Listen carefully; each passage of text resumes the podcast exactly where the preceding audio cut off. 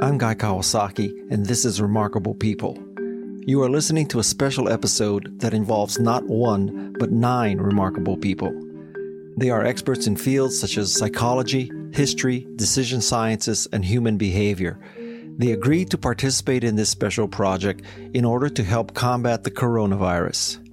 I asked them to assume that we figured out the development, manufacturing, and logistics of vaccination. Then I posed one question How do we ensure as many people as possible get vaccinated? Now, in the off chance that vaccination isn't going to affect you at all, which can't be true, but let's just say that's true, then you can approach these interviews as very good advice about how to influence and persuade and change people's minds about anything. Let's begin. First up is Bob Cialdini, also known as the godfather of influence. He is the Regents Professor Emeritus of Psychology and Marketing at Arizona State University. Bob received his PhD from the University of North Carolina and postdoctoral training from Columbia University. He has held visiting scholar appointments at Ohio State University, the University of California, the Annenberg School of Communications, and the Graduate School of Business of Stanford University. He has four books to his name Influence, The Psychology of Persuasion. This is a book that changed my life. Pre-Suasion, A Revolutionary Way to Influence and Persuade. Yes, 50 scientifically proven ways to be persuasive, and Small Big, small changes that spark a big influence.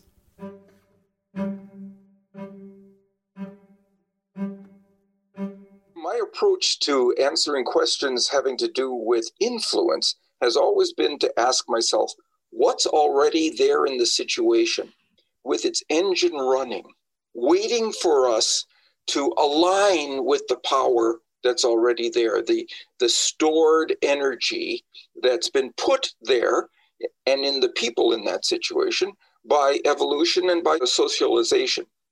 And it seems to me there are several of those in this case. The first is there's limited availability. Right? We have something of a scarcity. Not everybody can get the shots. And the evidence is very clear that when there is limited access to something, limited number of available options or items, people get a little crazy to want that. We want more of those things we can have less of. So, one of the things we can do in describing, simply describing the state of affairs, is honestly mention that there is a waiting list, that there is limited access to the supply that we do have. That should by itself increase inclination to want it. So that's one thing I, th- I think we're able to do. Another is there will be an increasing number of people who take the vaccine. And indeed, there's even evidence now that there's an increasing number of people who are saying they do want to take the vaccine. And there's new research. One of my teams uh, uh is a participant in that research that shows that when people see a trend, they assume that trend is going to continue in the same trajectory, and soon everybody will be doing it. So, for example, uh, we've done research showing if you tell people that only 30% of uh, your colleagues try to save water at home, and then we give them a chance to save water in another situation, they actually save less water because we've told them that 70% of people don't care about what saving water. That's the principle of social proof. It's a mistake to do that. But if we say two years ago, 20% saved water in the home. Last year, it was 25. This year, it's 30%. Now it's the same 30%. Now these people save more water than control groups or the other group as well. And here's a mistake that communicators, I've seen them making already with regard to the percentage of people who think that they will take the vaccine. They said uh, a couple of months ago it was 40%. Now we're up to 50%. Two data points represent a difference. Three data points represent a trend. What they should have said is two months ago it was 40. Last month it was 45. This month it's 50. And now people will project that trend on into the future and want to get on board with the bandwagon. So that's another thing. It seems to me that's right there in the situation waiting to be used. Here's another one. I just saw a piece of research, it's not even published yet, that shows that in rural areas, you're more likely to get people to decide to take a, a, vaccine, an injection, for reasons having to do with helping others and protecting others rather than protecting themselves. It seems to me that if we're if we can extend the what happened with masks and social distancing, it was the rural areas where there was most pushback. There was a sense of, hey, I'm going to choose my own way. I'm going to be independent and autonomous, and uh, don't push me to choose these steps. In those areas, what we have to do is message about protecting those around you, not just protecting you as a result of that, that injection, that, that inoculation. Okay, and then there's one last one that it seems to me. Again, who are the people who are going to resist this? It's probably the most. It's probably the anti-vaxxers. How do you possibly get an anti-vaxxer to do this? And there's a tradition in the psychology of persuasion that's called the convert communicator. The individual who used to be who you are with regard to this issue used to, in this case, believe that vaccines were problematic. That person who has been converted by seeing something that happens to them. Maybe their child got measles and was rendered deaf or something like this, or their mother got the COVID disease. And that person, we have to recruit, find those individuals, and give them voice. They're the ones who are going to convince the most difficult to convince. So by that, RFK Jr. would be a prime person? He would be a prime person. You have to say, not just I used to believe that, then I saw the same thing that you are seeing and it changed my mind. No, you have to say, I used to believe what you believe, and then I got a piece of personal information that changed my mind that you don't have. Let me tell you what that is and why you should move in the direction to save yourself from the costs of what I experienced. Yeah. Going back to your scarcity theory. Yeah. So, what happens if you do this too well and you convince people that it's so scarce that they say, ah, I have no chance in getting it because the frontline workers are getting it, the old people are getting it, people in nursing homes are getting it, yeah. blah, blah, blah. I'm like 10th on the list Yep. Forget it. I'll never get it. Here's what I think you do you use loss aversion and you say, don't lose your place in line. That's valuable to you. You've got the place in line. Don't let that go. Don't forego. Don't miss your opportunity. Now you've got loss aversion going for you. When I was first uh, researching the principles of social influence, I would take training in various kinds of marketing organizations or sales organizations incognito. They wouldn't know that I was use, really just studying their tactics. And there was a portrait photography company that would they give you at Walmart, come in and get uh, a, a, picture for 99 cents. And then they would try to sell upsell you to a whole raft of pictures of everybody, all the kids and all the family together and so on.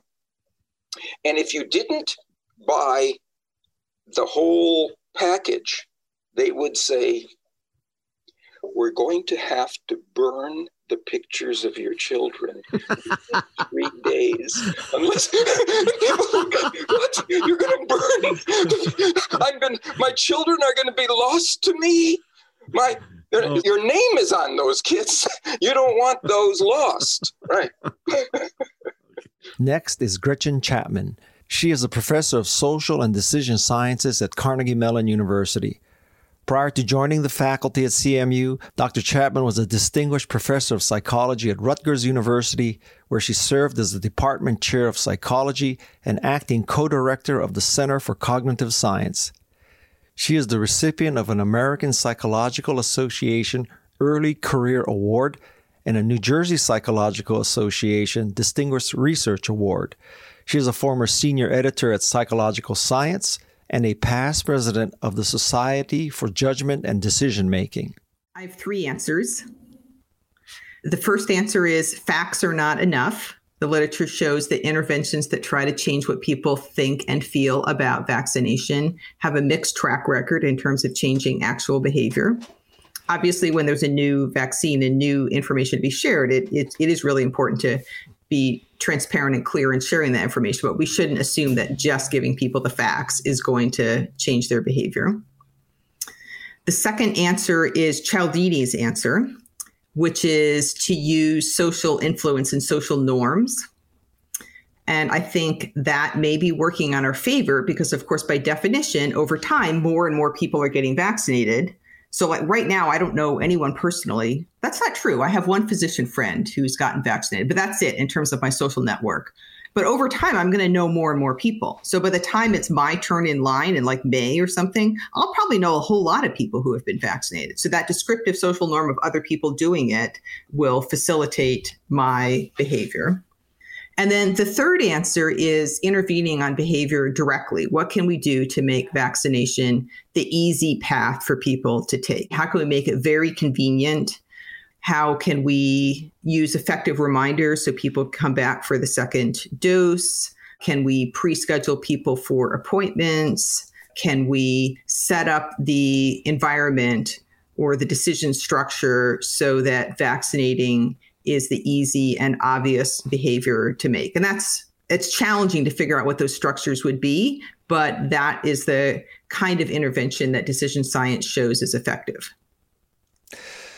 Do you think that the hardcore anti vaxxer is someone that can be influenced to get a vaccination, or we should just give up on those people and try to get 70 or 80% and they're the 20% that's not vaccinated Anti vaxxers are not 20%. Anti vaxxers are maybe 1%. If we look at childhood vaccination, less than 1% of children in the US receive no vaccines. So if we use that as our definition of someone who is very strenuously, principally opposed to vaccination, it's a small group. It's an important group and a difficult to reach group, but it's also small. The larger group is what we call vaccine hesitancy people who have some concerns, they don't want to be first in line, vaccination is not their top priority. Those folks are reachable. Why do you say that the anti vaxxer 1% is still important? Primarily because of the way that they are geographically and socially clustered. So people with similar political attitudes or attitudes about lots of other things tend to be connected with each other in social media and they tend to live in the same neighborhoods. So if there is a neighborhood of people where a lot of parents are opposed to vaccination and none of the kids in those families have been vaccinated against measles, and then some international traveler comes through and unknowingly spreads measles to the community, it's going to spread like wildfire there. Whereas if that same 1% of the population was just evenly spread throughout the country, they would be protected through herd immunity because so many people around them would be vaccinated. So if we end up with that same kind of clustering, effect with the COVID vaccine. So far, we know that Republicans are more hesitant than Democrats. We know that African Americans have lower trust of the vaccine than whites and Asians and even Latinx respondents in surveys. And people tend to be geographically clustered in where they live according to politics and according to race and many other features. So we may end up with geographical areas where there's more hesitancy towards the vaccine than others. And that could end up making those areas more susceptible to continued spread. What do you do for the most hardcore anti vaxxer? We don't have any empirically backed interventions in the literature that are effective at changing the minds of people who very, feel very strongly against vaccination. And in fact, when people have very strong beliefs about anything, it doesn't have to be vaccination, it's not trivial to change their mind around. A technique that people who are opposed to vaccination use quite effectively is the power of stories and anecdotes. They don't hit their readers with boring scientific facts and tables and graphs. They tell heart wrenching stories about a kid who was developing normally, got the measles vaccine, and then within days started to show the first signs of autism.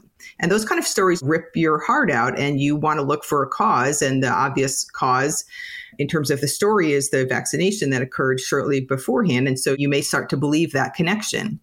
People who are in favor of vaccination and you know base their beliefs on the scientific data about vaccination they tend to use like a lot of charts and figures and graphs and yet, psychology shows that anecdotes c- can be much more psychologically effective and influ- influential than than the charts. I'm not saying that telling the right stories is going to turn around some person who has a lifelong opposition to vaccination, but I do think that we can broaden the sort of techniques that we use in trying to communicate our message that vaccines are safe and effective do you tell the positive story of I got a vaccination, now I can live free, I can visit my family, I can see my grandchildren, or you tell the negative story of someone didn't get vaccinated, died or infected mm-hmm. his or her family. So what's more powerful, the positive or the negative? The positive story is usually really boring. My kid got vaccinated and nothing happened the end. During COVID, I think that we may be able to turn that positive story into something a little bit more engaging. My kid hadn't seen his grandparents in a year, but finally it was our turn in line to get vaccinated, and we did. And the grandparents had been vaccinated, and we were able to go visit, and it was wonderful. The negative story, though, I, I agree with you, is more heart wrenching. About 100 young children, I think the figure might be 100 children under the age of five, die from the flu on average each year. And the CDC has this very heart wrenching video about families who have lost a child to influenza. So that's the negative story. And it's very emotionally affecting to hear that. And the message is clear don't let this happen to your child. Make sure that you and your kid gets vaccinated. I have one other thought to pitch to you. Because this is a two dose vaccine, well, the two vaccines that have been approved so far are two dose vaccines. There are some one dose vaccines in the pipeline. Get recall, getting people back for the second dose is important. And we know from the Gardasil HPV vaccine that can be challenging.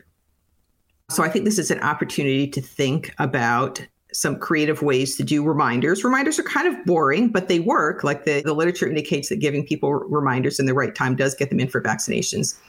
So I have a colleague, Allison Buttenheim, at the University of Pennsylvania, and she and I were brainstorming the other day of how could we have a really effective reminder. And what we came up with is a bracelet, like like a silicon uh, wristband, think uh, Lance Armstrong type wristband, and it would be in two parts that clip together. So you get the first part after your first dose. Like you could still wear it, but it's only the first part, and it, that's your reminder that you're due for the second dose.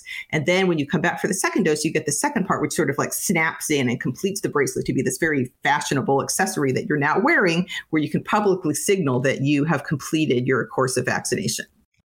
Our next remarkable expert is Phil Zimbardo. He is Professor Emeritus of Psychology at Stanford University.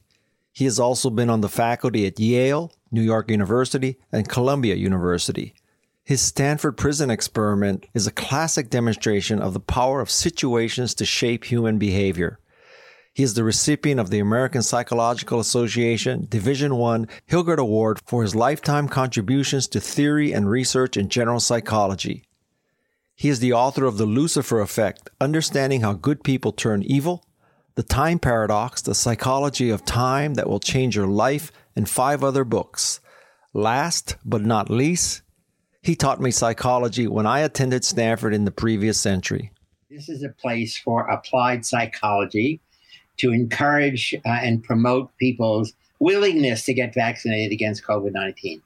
And I, I, I, can think of three separate social psychological tactics, if you will. First, identifying with social role models by their followers. And these social role models are going to advocate taking behavioral action, voluntarily getting vaccinated. So we're going to focus first on celebrities, high visibility people with a cohort of likes.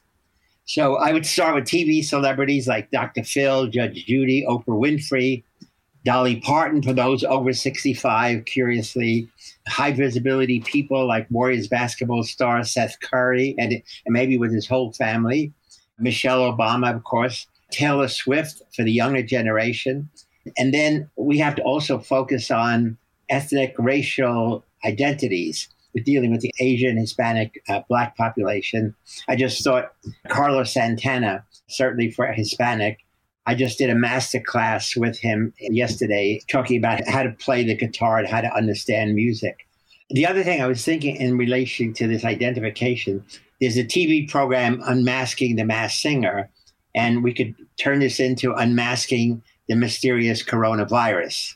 So that would be another theme that we could elaborate on. And then, secondly, we need a visible symbol of shared identity. And nothing is better than the V sign, victory in war. And it's the vaccine's victory over our most deadly enemy, the pandemic virus. That you see, again, seeing people on social media making the V sign, which we did at the end of wars. And then I think the third thing I would su- suggest is social inclusion, meaning join our team we now have the ammunition to win this deadly war. And it's vaccination for all men, women, and children to triumph over this ferocious enemy who has been attacking our basic human freedoms of life, liberty, and the pursuit of happiness. And again, obviously, the use of vivid metaphors uh, helps.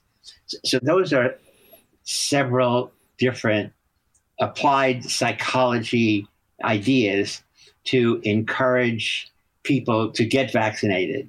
One of our problems so far is a recent survey showed that about 30% of Americans are afraid of vaccination. There's always been a fear of vaccination among many populations that that it's not clear what they're putting into your body could be something that's going to control your body, control your mind. So that's why we we need people, uh, celebrities that they can identify with to say not only to say it, you have to see them getting injected. And again, I think in in many small towns, we need the mayor or the, the head of a hospital or chief of police. See, they have to. The problem is we have to show them getting the injection, not just talking about it. So I think these are just a bunch of ideas that you could package into building up uh, a nationwide program for everyone to be vaccinated. The other issue is it's a vaccination not only for yourself, but for others. That is, to the extent that you are vaccinated, you no longer become a, a carrier. You no longer communicate the virus to other people, your, and your friends, your family, uh, and your team. Is there anything that you think absolutely will not work that you would now, uh, warn people off of? I think anything which says you know you are obligated to do this. That that it's it's your duty as a citizen to do this. I, I think anything is saying you must obey you obey the, the rule, the, the law of good health. So essentially, the point is it's voluntary. That so you don't want to, you don't want to say you must do it. And and so essentially, it's I'm saying all these ways of saying join our team. People you care for, people who you trust are doing it. So, so join the bandwagon. It's, it's join the bandwagon rather than be left behind, be the only one not vaccinated. What if a law were passed that it's a requirement? Do you think that's a mistake?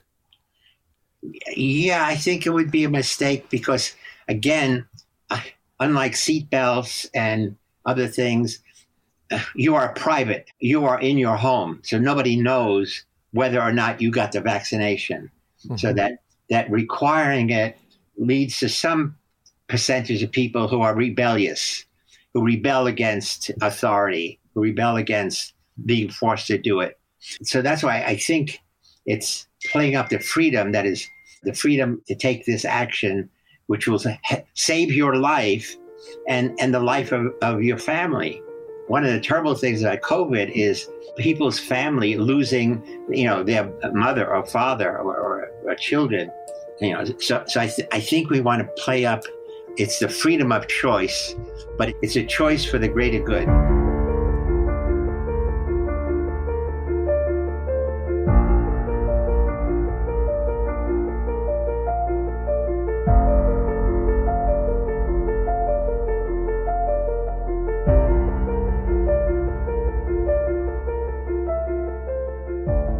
David Aaker is next.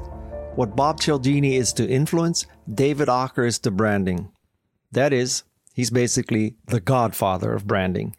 He is professor emeritus at the Haas School of Business at UC Berkeley and the vice chairman of Prophet, a marketing consultancy co founded by Scott Galloway.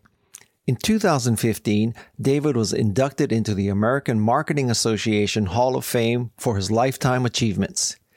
His books include creating signature stories, strategic messaging that energizes, persuades, and inspires, managing brand equity, and building strong brands, plus 10 other books. Oh, yeah, he is also the father of Jennifer Aaker, a remarkable professor at the Stanford Graduate School of Business. I think there's uh, two types of people. One are those that are just hesitant and they're really concerned about really the safety of it.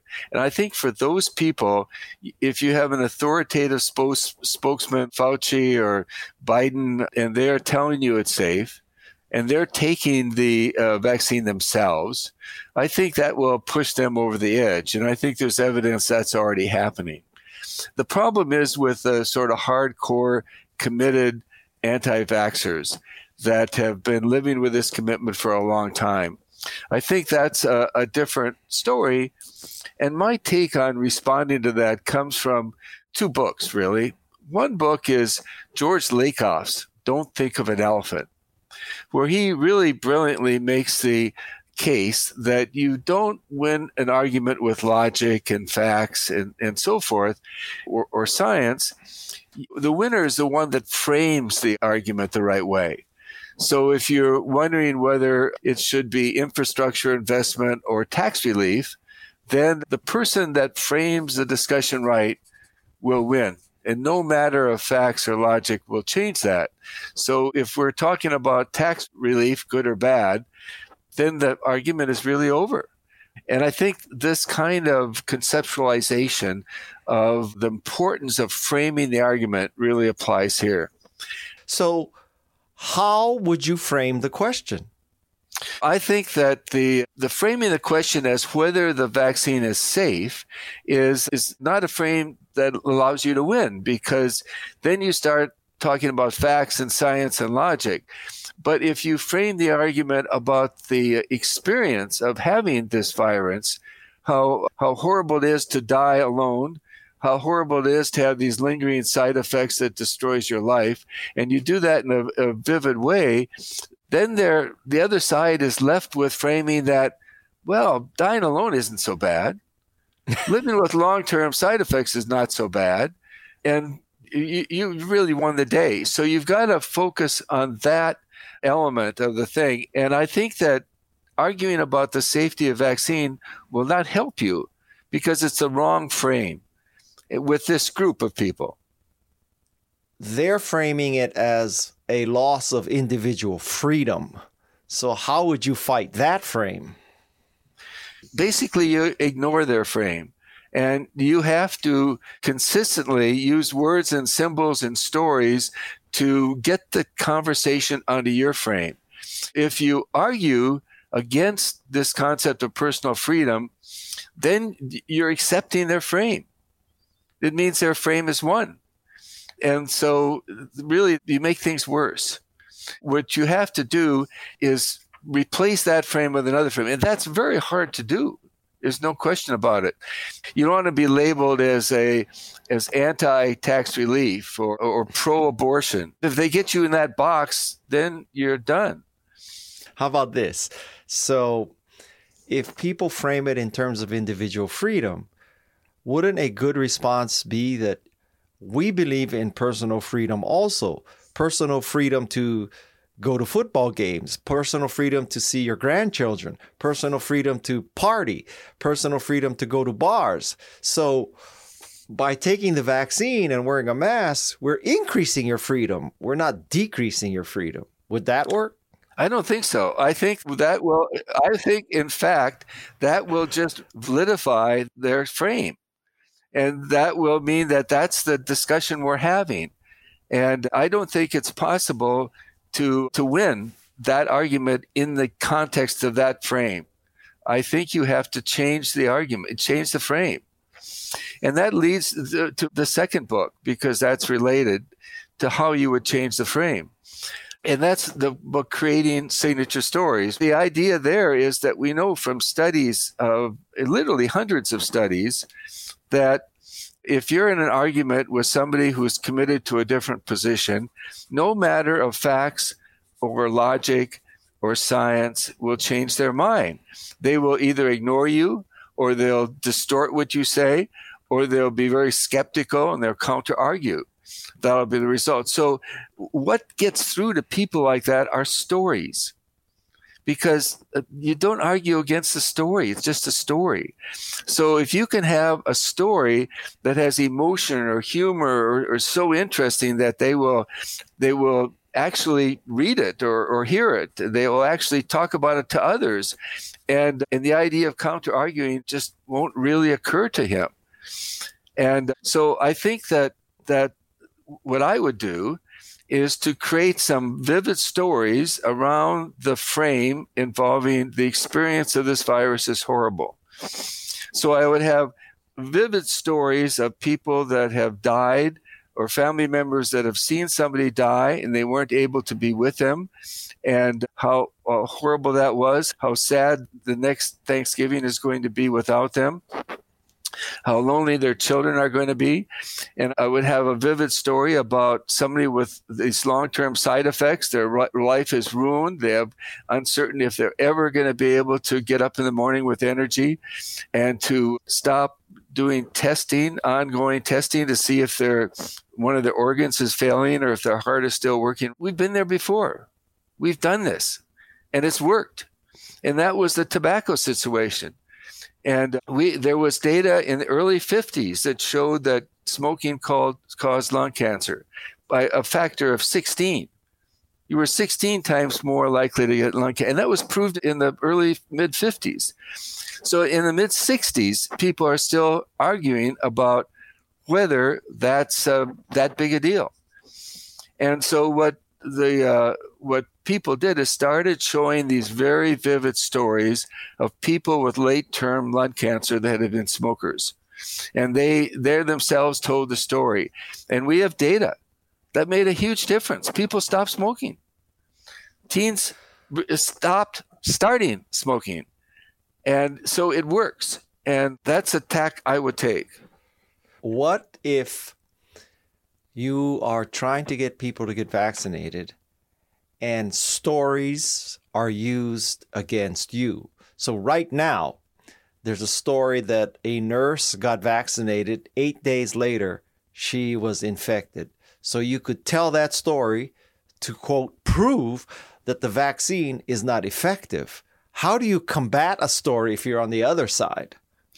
I had a, uh, a student that came to my office a uh, long time ago, and I said, What do you want to do as a thesis. And most entering students have no idea. And he said, I want to study metaphors. He says, because I believe the last metaphor wins. If somebody says, this is just like da da da, and then you say, oh no, it's just like this other da da da, the, the, there's a recency factor that's very powerful. And so, what's the last metaphor that's in your mind? What, what's the one that is most prominent? So, I think that one tact, and uh, believe me, the Republicans have learned this and, and done it very well.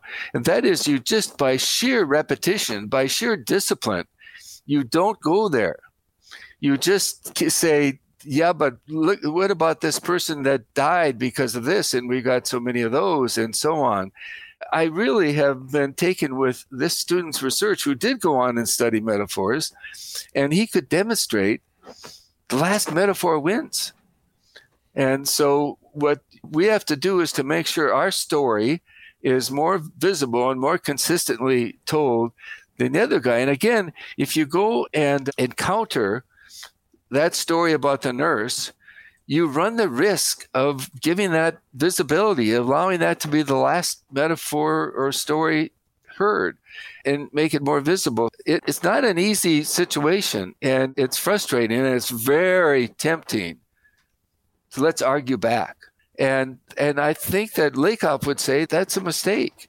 And somebody that believed in stories would say, we've got to make our story better than your story and we got to have more of our stories than, than you have of your story. And we have to tell it more often and more frequently and be in your face. And we must uh, never walk away from the discipline of using our frame as a basis for discussion.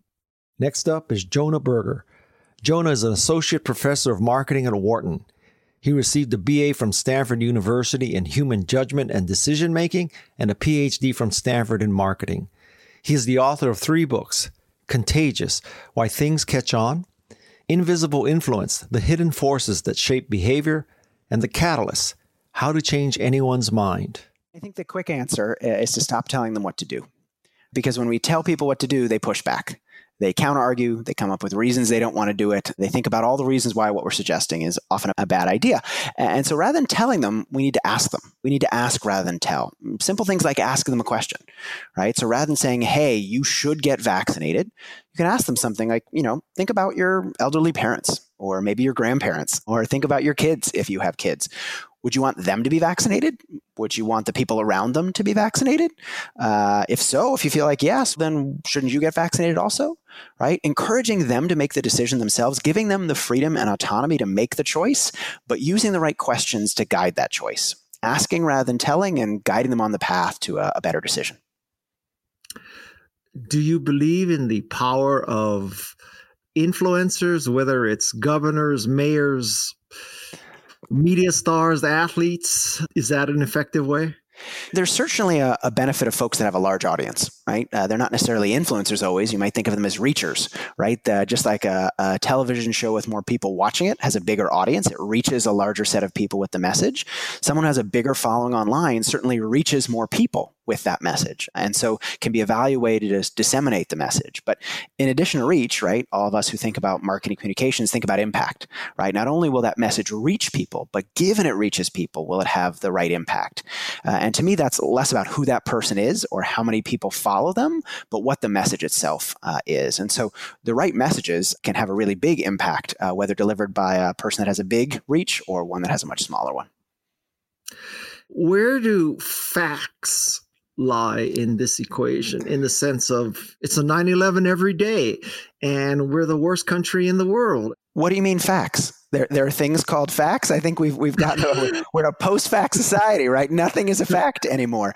I, I make a joke, but I think that's part of the problem right? Part of the problem now, and by the way, the confirmation bias has been around forever. The confirmation bias isn't new, right? We have a tendency to look for information and believe information that supports our existing views and ignore information and not look for information that opposes those views. And so the challenge is one person's fact is a, another person's fake news. You may say, okay, well, a great way to get someone to change is to list all these facts or all these reasons why they should do something.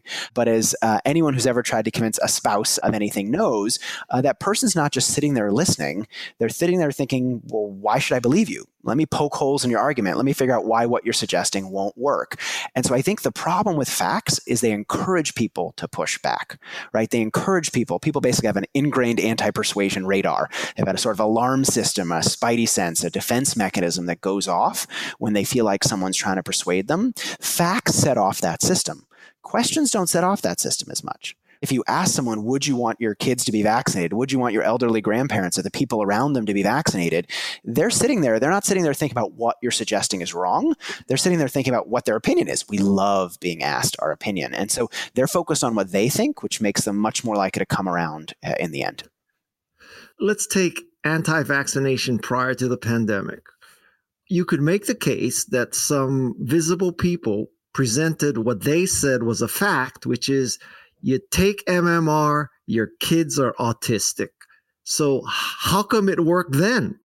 There's a set of people that are interested in that idea to begin with. That's already something they are open to believing. And so just telling them that that's wrong uh, isn't necessarily going, going to do it. One thing I talk about in my recent book, The Catalyst, is we need to change minds not by pushing people, but by identifying the barriers to change and mitigating them. I think too often we think the thing we need to do to change people is provide more information. If we just provide more facts, more figures, more reasons, more information, they'll change, right? Uh, just like if there's a chair in a room, we think if we push that that chair, that chair will go in the right direction.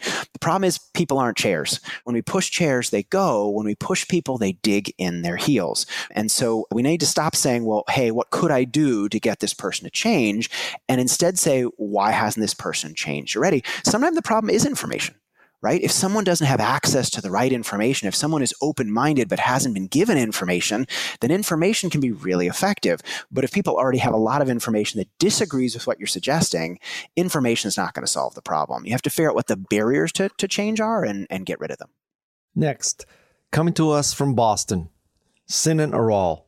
He is the David Austin Professor of Management at MIT. He co leads MIT's initiative on the digital economy Sinan is a Phi Beta Kappa graduate of Northwestern University, holds master's degrees from the London School of Economics and Harvard University, and he received his PhD from MIT. He is also the author of The Hype Machine. He is truly an expert about the impact of social media on society.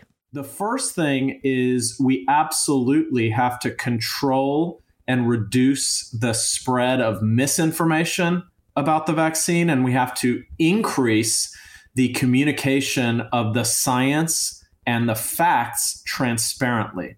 What we saw in our COVID survey was that as phase three data about the Pfizer and Moderna vaccines came in, people changed their confidence in taking a vaccine dramatically. We saw a huge increase in the United States about the numbers of people that said that they would probably or definitely take a vaccine as the 90 95% effectiveness numbers started to come out and become more commonly known.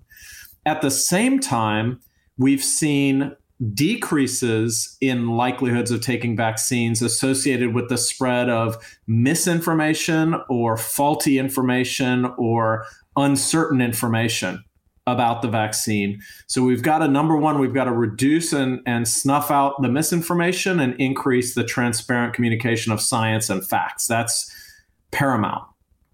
I know how you increase the science and facts. How do you decrease the misinformation? Well, a lot of the way we handle misinformation, obviously, I talk a lot about in my book, which is we have to rely on the news media to report fairly and, and in a factual way, but we have to think about the social media platforms and the spread of misinformation over those platforms.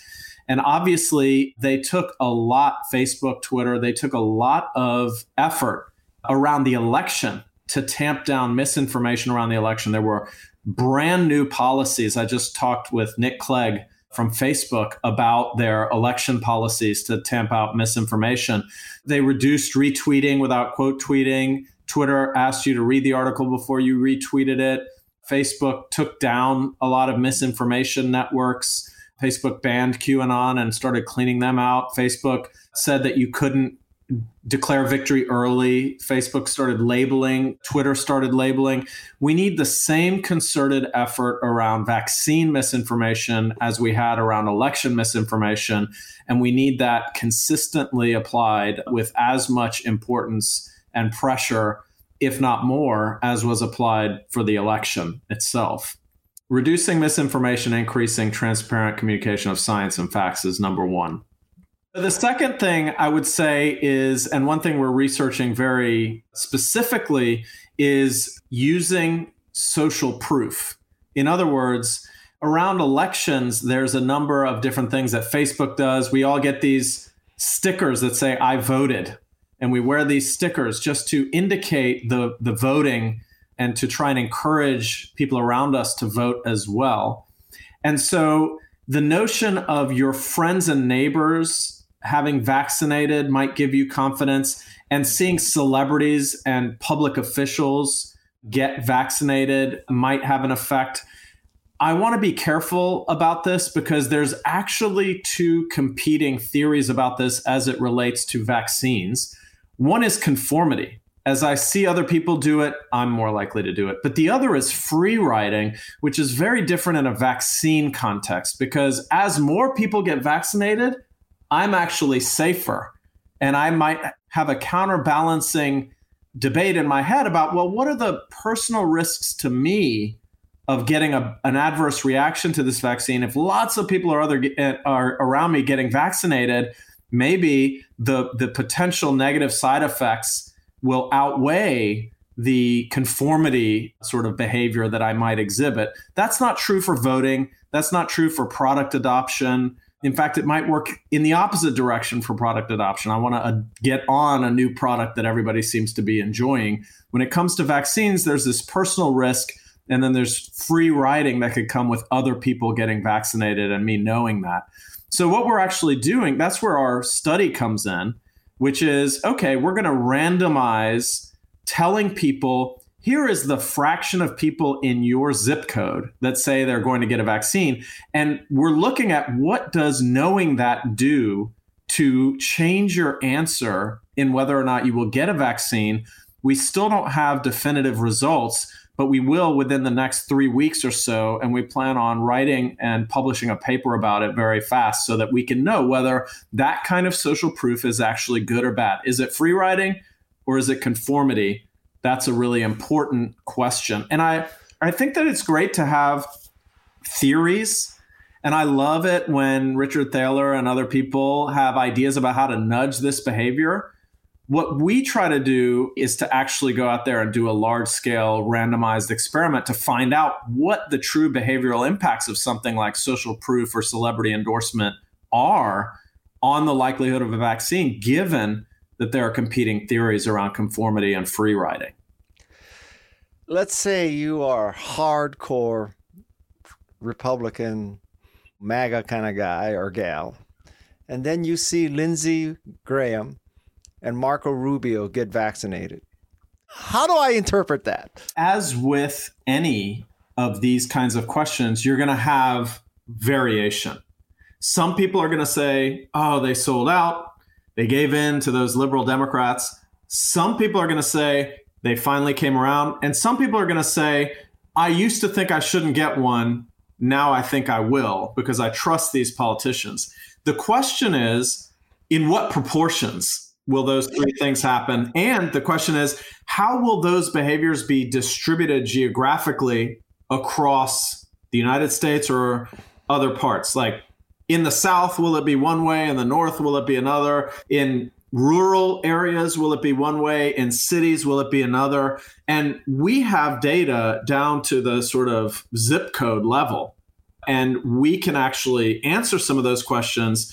I'm hoping that all of these theories around conformity celebrity endorsements being positive seeing that your friends and family are doing it make you more comfortable in that, oh, they've assessed the risks and they've decided that it's worth getting vaccinated rather than the free riding explanation. I'm hoping that more of those will be the, the norm. So it's a good thing that Marco Rubio and Lindsey Graham do it. my gut intuition is that conformity will win the day over free riding. That the more people we see of our friends and neighbors and family getting vaccinated, that the more likely we'll be to get vaccinated ourselves.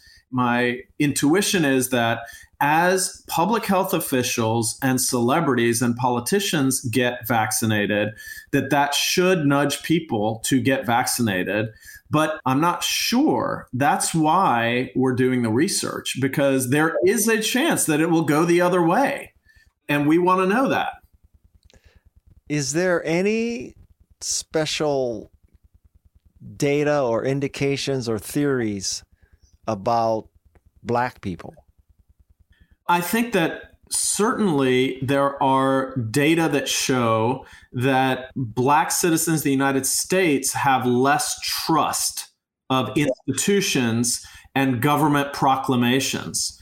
And so having leaders of the black community endorse and encourage vaccinations is essential because there's a lot more trust there than there is in generic governmental institutions or politicians that don't represent that community or minority communities in general because there's a lot of distrust that's been built up in in large part justifiably in some senses over the years.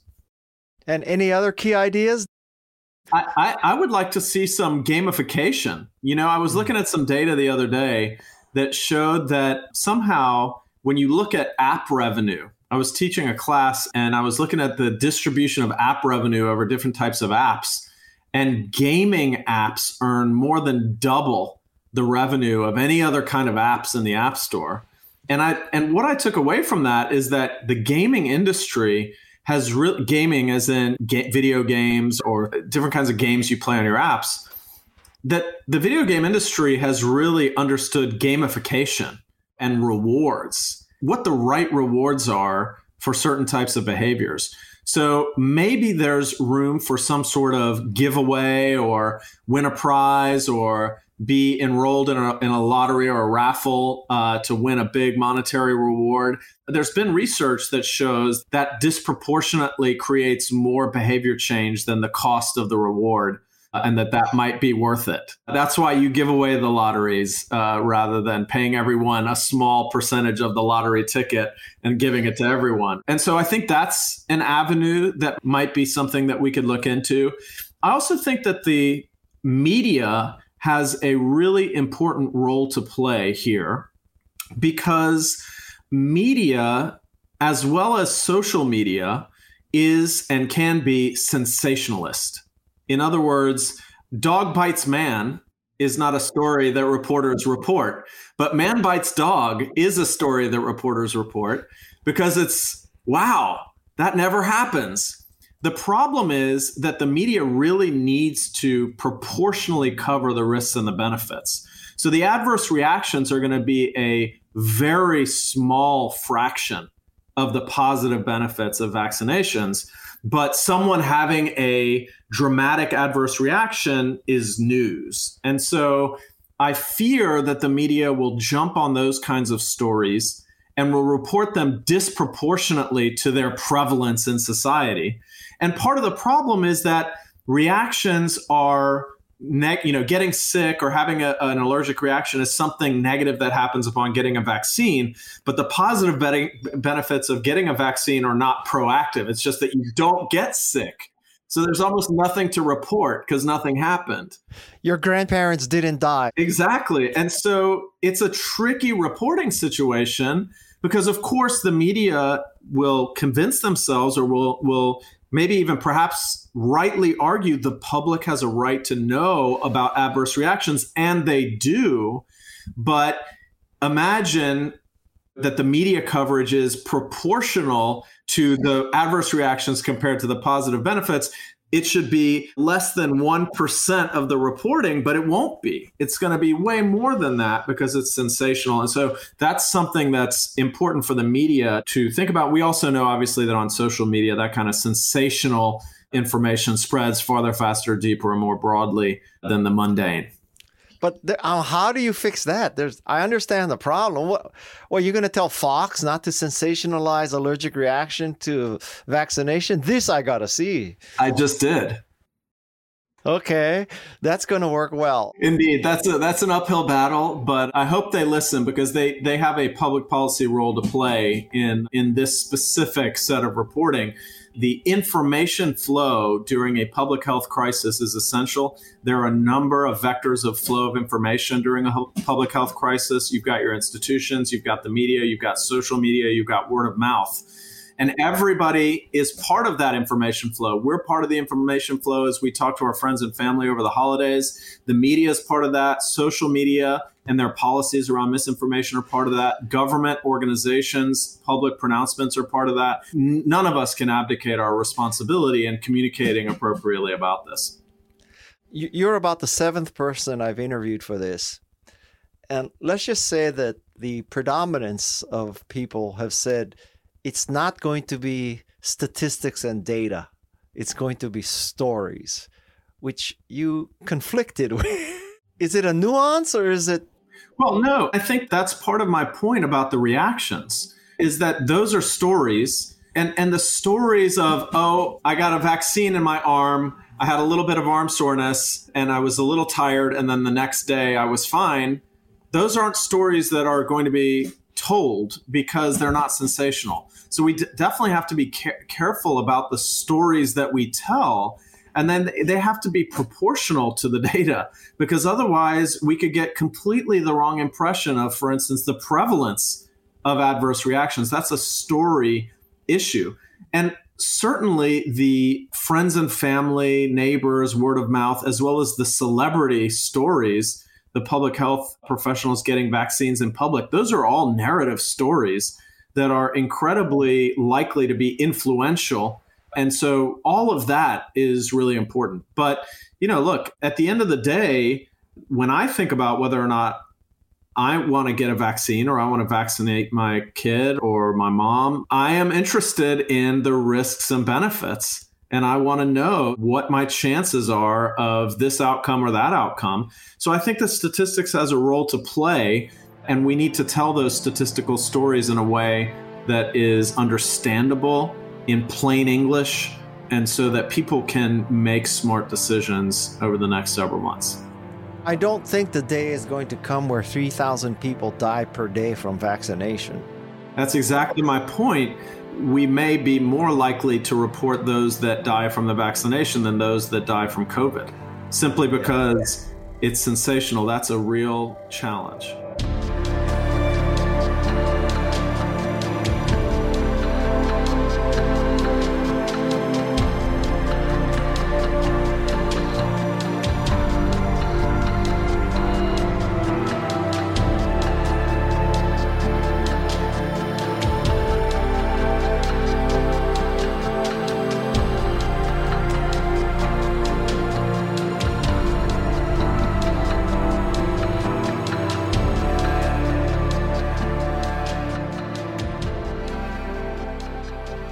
The next guest is Neil Anthony Lewis Jr.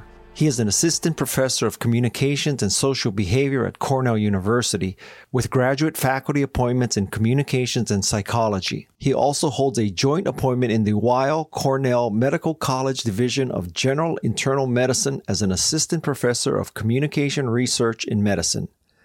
Lewis received his BA in economics and psychology from Cornell University and his MS and PhD in social psychology from the University of Michigan. He won the Rising Star Early Career Award in 2019 from the Association for Psychological Science. I think there are two main things that we need to think about um, and work on to increase vaccine uptake. First, we need to do as much as we can to remove the logistical hurdles that people are facing, right? So people need paid time off first of all, to be able to go in and get the vaccine, and probably at least a day or so to be able to stay home after they get the vaccine so they can get over some of the mild side effects. Side effects will happen with the vaccine. Uh, we've seen that. That's a normal part of the process. People uh, need some time for that too. So if we don't give people time and take care of those other log- logistical hurdles, then we're sort of dead in the water. People aren't going to go take it. So we need to deal with that logistical hurdle first. The second thing is we need to work on clear messaging that explains to people what's happening with the vaccine. So, the data I've seen on vaccine hesitancy so far suggests that the biggest reason people are hesitant is uncertainty. So, people are worried about the vaccine uh, because it's new. And frankly, we've also had some mixed messaging. So, you know, the beginning of the pandemic, we told people it takes years to make a safe vaccine. Then we turned around and said, oh, by the way, we made one in a few months. It's understandable, I think, why people are concerned. And so we need to explain those differences that normally the way vaccine production works is that each company goes off on its own and they work on their vaccine without helping each other out. And so the discovery and development process can take some time, take a long time.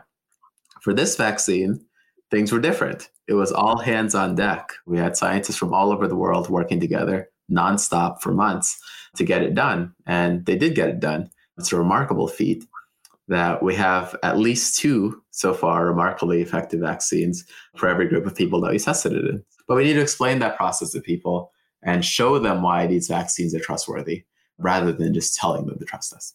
So those are my two big overarching things. Would you say that Operation Warp Speed has been effective and good? I would say putting yeah these resources together to get people to work together on the vaccine was good. I think the name Operation Warp, Warp Speed is terrible, and the reason for that is it does suggest in the general public's mind that the vaccine was rushed and that's part of why people are afraid of it. Putting the resources together to get scientists to work um, together to have the resources to develop the vaccine, I think was a really good thing. The naming probably was not the best choice. But well, well, why is the naming bad? When you're signaling to people that we're rushing to get something done, that you're rushing to develop this thing that, oh, by the way, we're going to inject into your body, people are a little bit worried about that rush uh, to get it done. People want to know that these um, vaccines and other medicines that we're taking, a lot of care went into the development process. And the name warp speed does not imply slow and steady, careful development. But like in Silicon Valley, we say it's okay to fail fast. yeah, but but there's the word in that, uh, right? Fail fast. Or I know the other one I've um, heard out of Silicon Valley was the move fast and break things. Like so, that's the signal we have in our mind that oh, when you're moving fast, things aren't going to go well. And so that's why I thought the name was probably not the best move. Part of your expertise is decision making and influencing and persuading people who are members of specific groups. So, can you mm-hmm. address mm-hmm. some of the specific groups we're dealing with? How's that for a smooth huh? Yeah, so you know, there's a lot of concern about racial disparities with vaccine uptake. That, especially given that we've had really stark racial disparities in infections and deaths so far. So there's some concern about particularly Black, Latino, Indigenous communities being concerned about the vaccine and done a lot of research studying messaging with those groups. And I think an important thing to keep in mind here is that when you're talking about historically marginalized communities in this country, um, trust building is even more essential. So these are communities that, frankly, the field of medicine, science more broadly, has had a terrible track record with, right? There's a long history of mistreatment, including in this very pandemic. So I don't know if you saw the news stories recently about how Dr. Susan Moore was treated or mistreated when she got COVID, but there's a long history here and contemporary trend of mistreatment with these communities. And so again, we have to do our work to show people um, these communities, not just tell them, but show them why the community should be trusted at this time and that's taking the time to address the concerns that they have. Maybe you can give us some historical examples of why people would be hesitant to believe the government this time. One of the more famous cases of mistreatment was the Tuskegee syphilis experiment, that lots of African American men were recruited to enroll in the study to study the effects of treatment on syphilis. And even when we figured out what effective treatments were, that treatment was held back from participants, from Black participants um, in the study. So this is one of those early cases that we still talk about in medicine. That there's some recent studies by some economists, in fact, showing that even knowledge about this historical case has still has this lingering effect on distrust in the medical community that lead people to believe that this is not a community that medicine does not necessarily have my group's interest at heart. They don't really care about us. So there's, yeah, cases like this just are things that we have to keep in mind that not all groups are going to assume that the medical establishment really has their interest at heart. And so we have to deal with that history in our messaging and constantly show that we're doing better this time and are here to make improvements. So now I think people understand the historical context.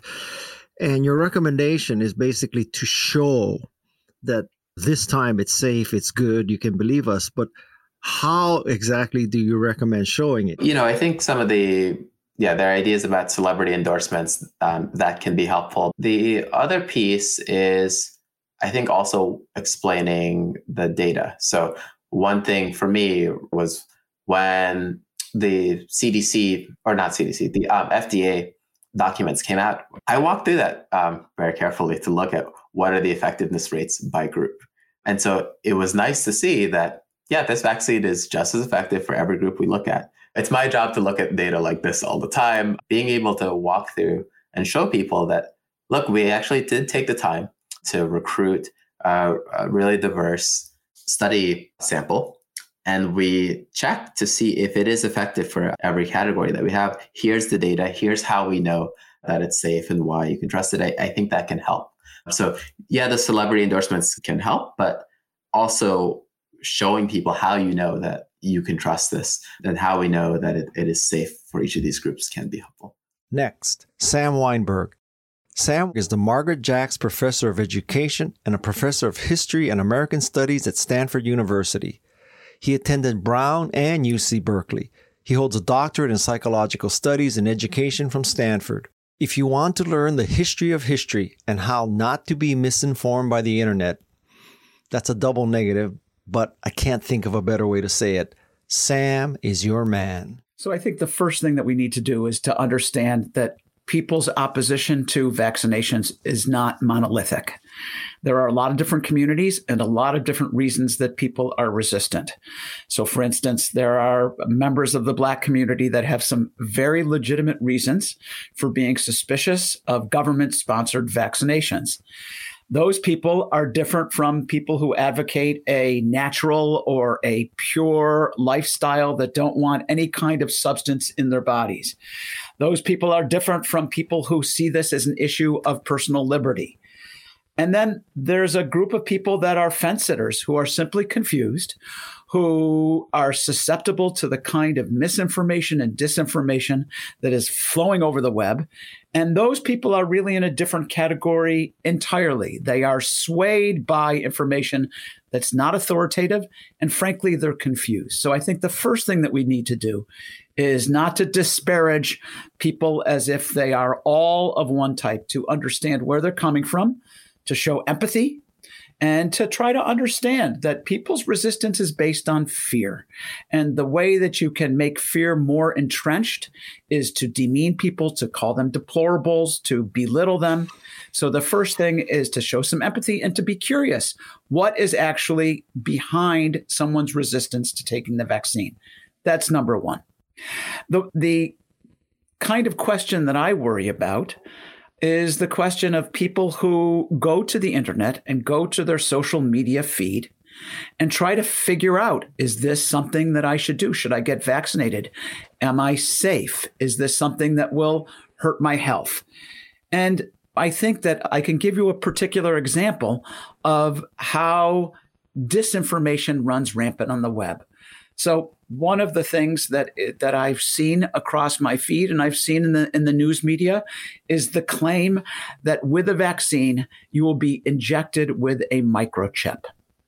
Now this particular claim is it's effective as disinformation. First of all, let's be very clear. There will be no injecting of microchips. But why does this particular claim have wings? It's because it has an element of truth in it. So the company that has a technology for tracking vaccines has talked about and made an option to the government, which the government has not exercised at this point. This is all theoretical. But a company, API Ject, I believe it's called, had obtained a $138, $138 million loan from the government in order to make sure that the that they are have a technology of putting vaccines in plastic vials like an eyedropper way of, of delivering the vaccine rather than a vial and a syringe. And it's still theoretical, it's not yet in production. But one of the options they've made available is to have a microchip that is on the syringe so that the dosage can be tracked for making sure that it's not expired and that it's not fraudulent. And so there is an element of a microchip there. And the way that you see disinformation spreading on the web is turning the element of truth of a microchip into the idea that you will be injected with a microchip and it's very it's you think that it's that disinformation obviously there's many types of it and some of it quite sophisticated with deep fakes but this is what i call a cheap fake so a woman who has propagated this particular canard has created a Facebook video based on an interview with a man named Jay Walker of this company and the Christian Broadcasting Network. And you can look at the full five minute interview on YouTube. She's taken the interview and she's imported it probably into some type of program like iMovie, and then with print rollover, where the video, where the actual video is silenced, she puts over the government will track you, or th- there's an actual quote that she uses of there will be microchips implanted that will be able to follow you. And so this is not something that was said. This is something that's she puts as print that is flash on the screen. And this is a video that's been seen close to 10,000 times on Facebook. She maintains a website called activistmommy.com. And this is the way these things spread. So what can people do? I would recommend two things. One I know will warm your heart because I know that you are a big supporter of Wikipedia.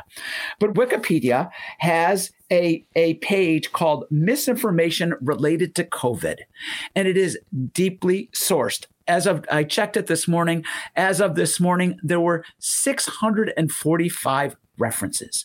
So if someone's confused, let me recommend to them go to Wikipedia. It's updated frequently. This particular page is a protected page. It means that that I, for instance, do not have the verification rights as a Wikipedian to go and change that page. This page can only be changed by people who have a high level of Wikipedia clearance.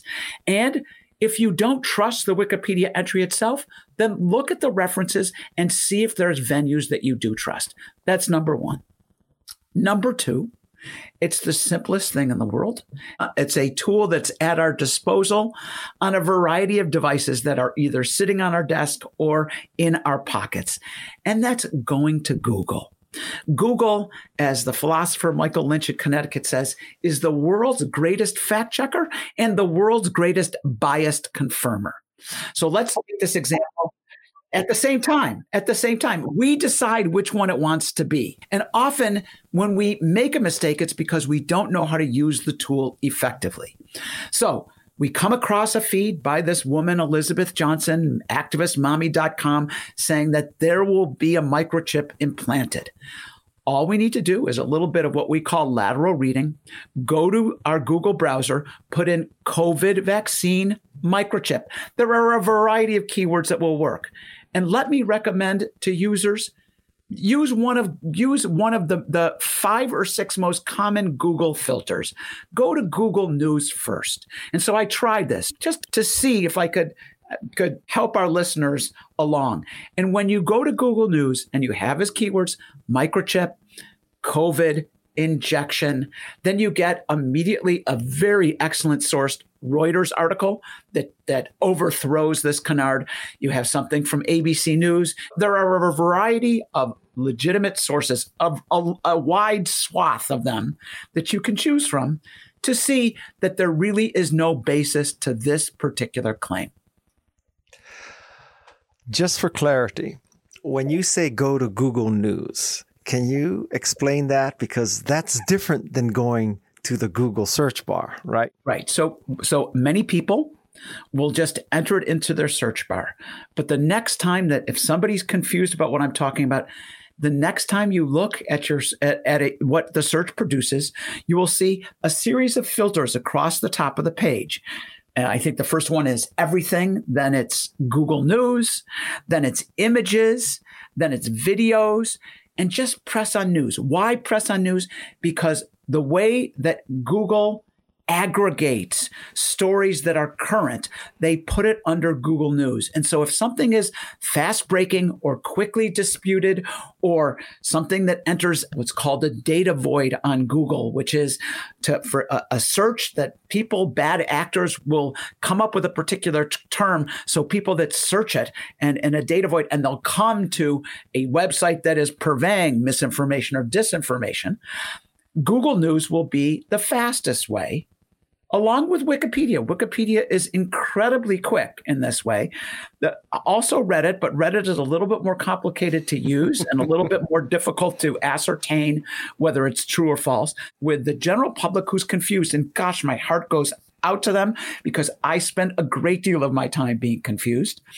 I would recommend to those among us who are confused to go with that Wikipedia page that I recommended, misinformation related to COVID, bookmark it in your browser and go to Google and go look up at the top at Google News, and there you will see uh, aggregated stories that are much more current. Anything else you want to add? You know, I think anything else would complicate something. The more complicated a solution is, the less likely people are going to follow it. And so that's why I want to restrict myself to two pieces of advice Wikipedia okay. and Google properly used. It doesn't mean it's foolproof, but it means that you will be much more thoughtful and much more informed than just by relying on what that uncle or your cousin or your godmother has decided to post on Facebook. Do, do you have any specific advice for encouraging Black people to get vaccinated? I, as a graduate student in psychology at Stanford, I took a seminar with Albert Bandura, who was mm-hmm. an incredible scientist, an incredible psychologist, who did groundbreaking work on people freeing themselves, for instance, of phobias.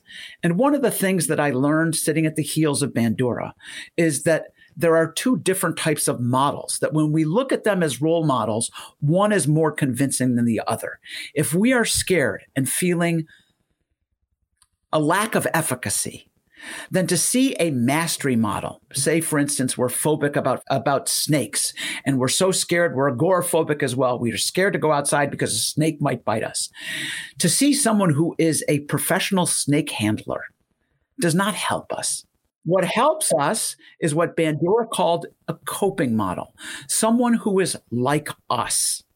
And so I think that that those people and activists in the black community that are worried and rightfully concerned about unequal health care in this country they can take charge by taking prominent members of the community and demonstrating and talking openly, perhaps about their own fears and reluctance and how they overcame them, how they have been vaccinated, how they have not suffered any adverse side effects. And so these are coping models that we perceive as similar to ourselves are much more influential and persuasive on changing our own minds and overcoming our resistance than someone who's very different or who's somebody who's a master who has none of the worries that dog us at night. Our final remarkable guest is Katie Milkman. She is a professor of operations, information, and decisions at Wharton. She also holds a secondary appointment at Penn's Perelman School of Medicine. She received her undergraduate degree from Princeton University in operations research and financial engineering and her PhD from Harvard University's Joint Program in Computer Science and Business. Her upcoming book is How to Change The Science of Getting from Where You Are to Where You Want to Be. None other than Angela Duckworth wrote the foreword for this book, and when I asked Angela to participate in this episode, she told me that since Katie was in it, I didn't need both of them. You can't get higher praise than that. There's two parts to the problem that we need to solve, in my opinion. One is the persuasion challenge, and that's ensuring that enough people decide they want to get the vaccine. And I'll talk about that more in a second.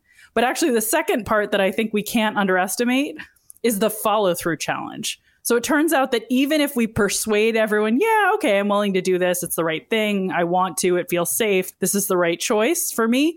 A lot of people still won't follow through. They'll mean to. Life gets in the way, or they get a little nervous, uh, or it seems like a big hassle.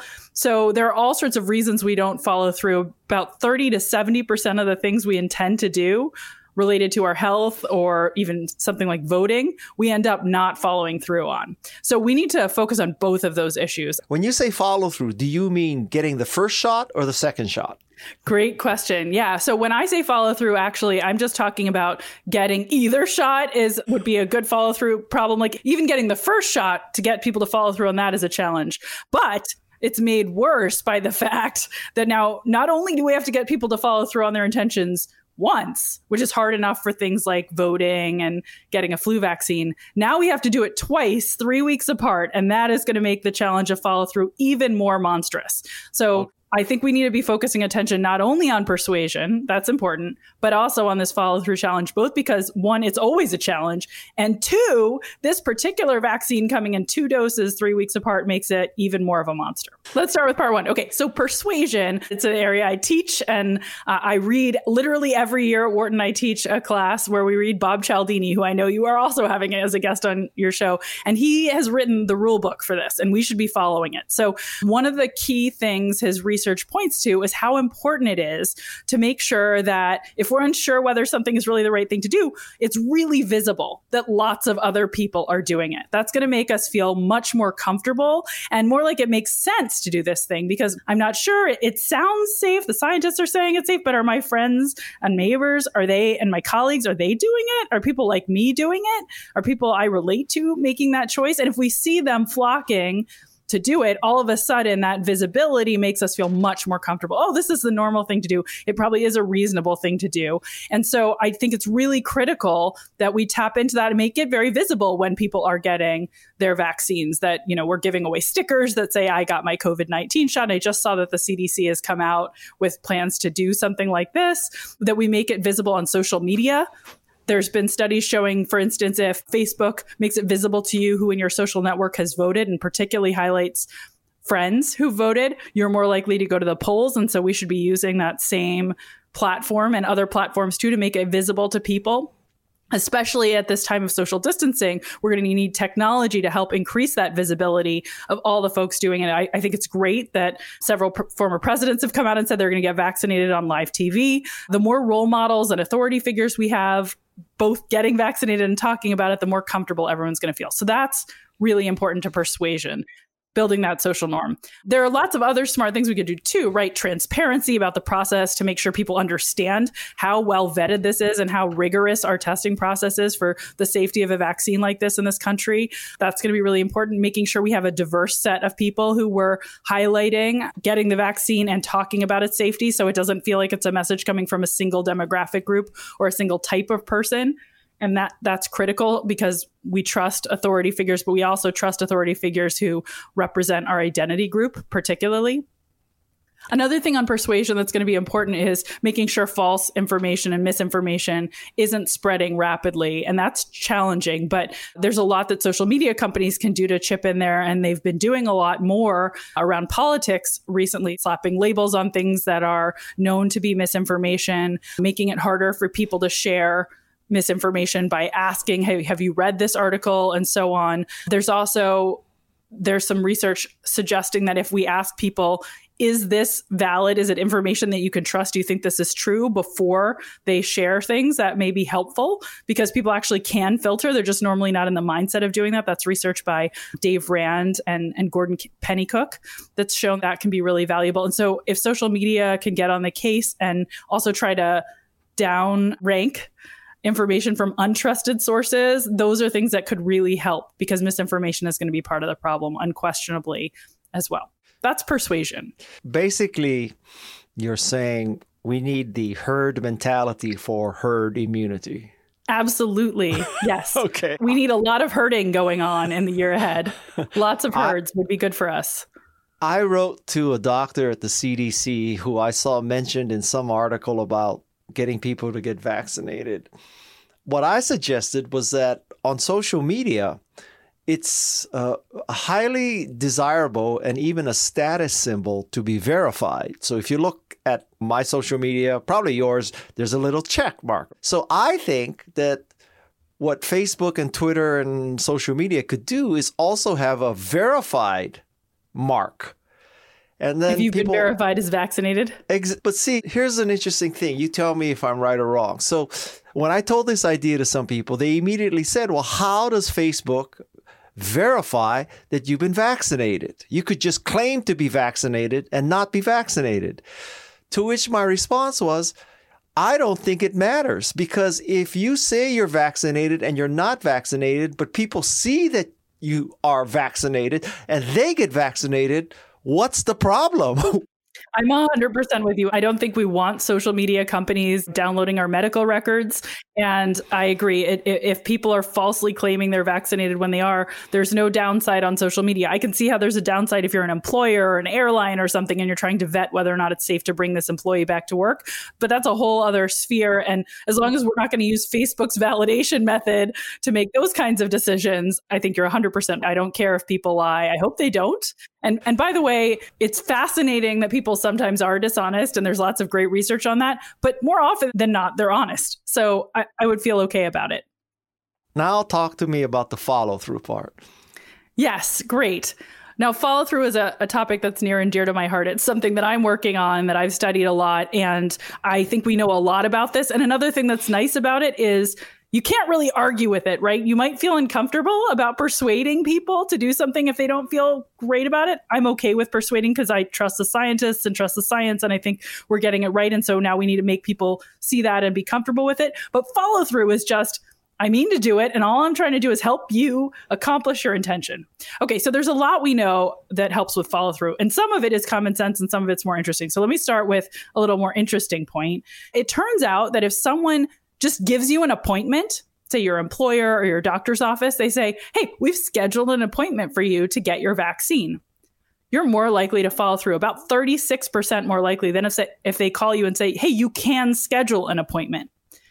Now, this is really interesting. This was a study done by Gretchen Chapman at Rutgers University where they were having free flu shot clinics. And they either told people, you know, you can come in and get one anytime, or they said, here's your appointment, but you can change it and come in at any time. And everything was identical procedurally for the people. It was just a free flu shot clinic, and you had a quote unquote appointment you just showed up and got vaccinated like everyone else. But it feels like there's a slot reserved for you. Someone's thought about you. You don't have to think about the follow through challenge. Now you know when to put it on your calendar and you expect someone's waiting for you with it. So I think if we can do smart things like that, that's one thing that helps.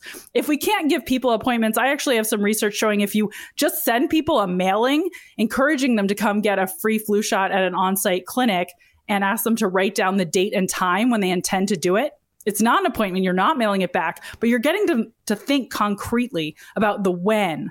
When is this going on my calendar? And maybe it goes on your calendar with a, a little invite, like you sent me to schedule this conversation. All of a sudden, I'm much less likely to forget, which, by the way, is a huge barrier to follow through. Here's another really simple, like inanely simple, but so important point, which is reminders. It turns out reminders matter a ton. There was this great study done of tuberculosis patients by Dave Rand and Erez Yoeli and collaborators. Actually mentioned him earlier. These are great scientists. And they did this study where people who had tuberculosis aren't always compliant with their treatment recommendations. And so people started getting a text message Hey, did you do your treatment? Did you comply today? And if they didn't write back and say yes, a couple hours later, they got another one and then another one. And then they got a phone call. And guess what? The treatment outcomes were 10% better for the group that was in this nag condition than in the regular group. So it might sound kind of boring, but people actually do benefit, especially when it's something important from nagging. It can save lives. So I think we should also be making sure that if we schedule appointments for people or get them to make plans, we're really following up. And, and this is going to be particularly critical for that second appointment. No one should leave their first shot without it scheduled to get a second shot and a series of reminders queued up so that there's no way they can miss it because they forgot. The one other point I want to make is there's a lot of research showing one of the reasons we don't follow through on things is because it sounds, it won't be fun and we sort of want to put it off. It, this is going to be unpleasant. I'm going to get a prick. Oh, I'm going to maybe feel a little crummy. And one thing we can do to try to alleviate that is can we balance that displeasure with something that we actually mm-hmm. might look forward to? So, Nobel laureate Richard Thaler at the University of Chicago suggested one thing that might help would be what if we give everybody who comes a lottery ticket, something to look forward to, something that sort of makes this more of a treat. You could imagine other ways of making it a treat or festive. Uh, you could get silly. I wrote in The Economist about what if we had everybody get vaccinated at a uh, roving ice cream truck and then they got a free cone. I mean, it's ridiculous, but can we think about ways to make this something that isn't so dreary? Maybe you pick up some chocolates as a gift from your employer on your way out and everyone knows that there are delightful chocolates waiting for them what is it that we could do that makes this something that has a little perk at the end of it i'm anxious about the idea of paying people though i think it should be tested but i'm anxious about it because if we pay people a lot to get vaccinated they may infer a signal like we're paying you because it's so risky but that's another way you could potentially sweeten the deal. So we need to think about that as well. How do we make it so it's not aversive and not something people are dreading? And like seatbelts and smoking and vaccination prior to entering school, what if we made it you had to do it by law? Yeah, mandatory is a great thought. And honestly, I would say if there were the political will, and again, given the safety data is looking good, and if it were vetted thoroughly by lots of people we trusted, I don't see why we shouldn't do that, given how many lives are at stake here. It seems really reasonable. I, I suspect it will eventually be mandatory, at least um, in some hospitals, which is the case with the flu vaccine. It may be mandatory in a lot of workplaces. It may be mandatory in school districts. So I think there will be mandates. It seems hard to imagine that it will be mandated, say, by the federal government or at the state level that everyone get it. But I, I think it's worth having a conversation about that given the importance of this. There are a lot of things mandated in Australia that are not mandated here that work. So, uh, like voting. I, I, think one way to think about it that might be a little bit more digestible or people might find more acceptable is really if instead of mandating it you have to have this or else will be you'll be fined or something bad will happen to you it seems like denying access to things is probably a safer way to go meaning like you can't fly if you don't get it you can't send your kid to school if they haven't had it and you haven't had it, things like that. So then I, I, think people find that a little bit more tolerable. There's still some sense that you have a choice, but there's so many things you lose out on that you make that cost benefit decision and end up choosing that this is better, but it doesn't feel as imposed.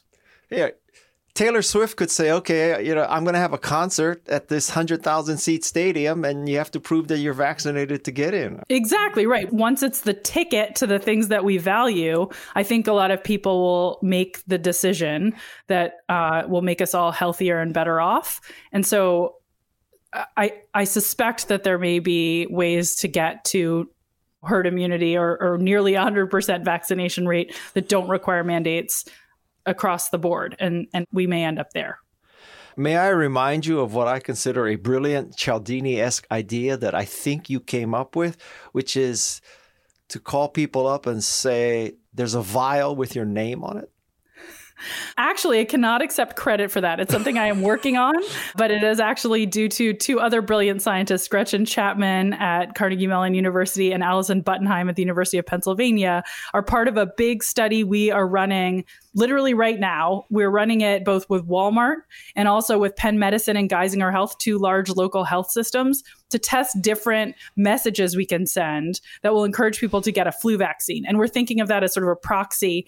Things that work to nudge flu vaccination are likely to work to nudge COVID 19 vaccination. And one of my favorite ideas that came, it was a tournament that we ran. We test, we're testing dozens of ideas. One of my favorite ideas was just pointing to um, a flu vaccine and saying, hey, this has your name on it. So we send people a text message with a picture of a vial and say, This is literally yours. It is set aside for you. Come and get it at your upcoming doctor's appointment. Be sure to ask for it when you're there we've got this reserved for you. So I think that's brilliant too. It's like having an appointment. Gretchen did the work on the power of scheduling an appointment for you. This is taking it to another level. Hey, you have your appointment, but also literally the vial with your name on it is set aside for you. So we will test and see if that works. And, and we should have data back actually from those trials in a couple of weeks, which is really exciting because we hope it'll inform the messaging right. that's used around COVID 19 vaccinations. Prior to all of us getting vaccinated or 85% of us getting vaccinated twice, we still have to social distance, wash our hands, and wear masks. What do you think if there was pressure on social media people or social media members that everybody change your avatar to an avatar where you are wearing a mask? Do you think that would have a positive impact?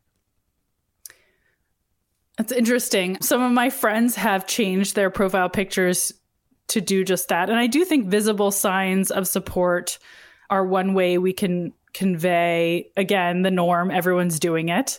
I, I, don't know that everyone physically wearing a mask on social media is the thing that's most critical or is going to be most mm-hmm. visible. I think honestly it's more important that when we're out walking around we're all wearing it so everyone sees this is happening. That if we post photos outside, that's the norm rather than necessarily the avatar being the symbol. But I do think that this is the same point as vaccination. Social norms, as Bob Cialdini has proven, are a powerful motivator. They shape our decisions in ways that we can't even fully appreciate. And particularly, by the way, there's some really interesting work he's been involved in showing not only if I see most people are doing it, but if I see an upward mm-hmm. trend, that's an even more powerful way to convey hey, not only is this the norm, but it is growing more and more common. I'm Guy Kawasaki, and this is Remarkable People. I hope you found this special episode enlightening, inspiring, and above all, actionable. If you know people who can use this information, please ask them to give it a listen. It's literally a matter of life or death. My thanks to the nine remarkable people who participated they gave unselfishly of their time and expertise. My thanks to Peg Fitzpatrick and Jeff Sieh, who helped me take many moving parts and put them all together. Everyone, that is, all 11 people, did this during the holiday season. My thanks also to the people at Remarkable Tablet. Remarkable Tablet is a sponsor of the Remarkable People podcast. If you need a tool that does one thing very well, take notes. Get a Remarkable Tablet. I use it for almost every episode of the Remarkable People podcast. The great news is that vaccines are here and more are coming, but they will do limited good if we don't take them. It looks like the end is in sight, but we must continue the good fight.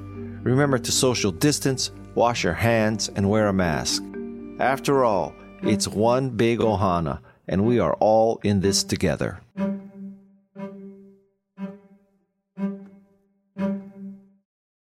This is Remarkable People.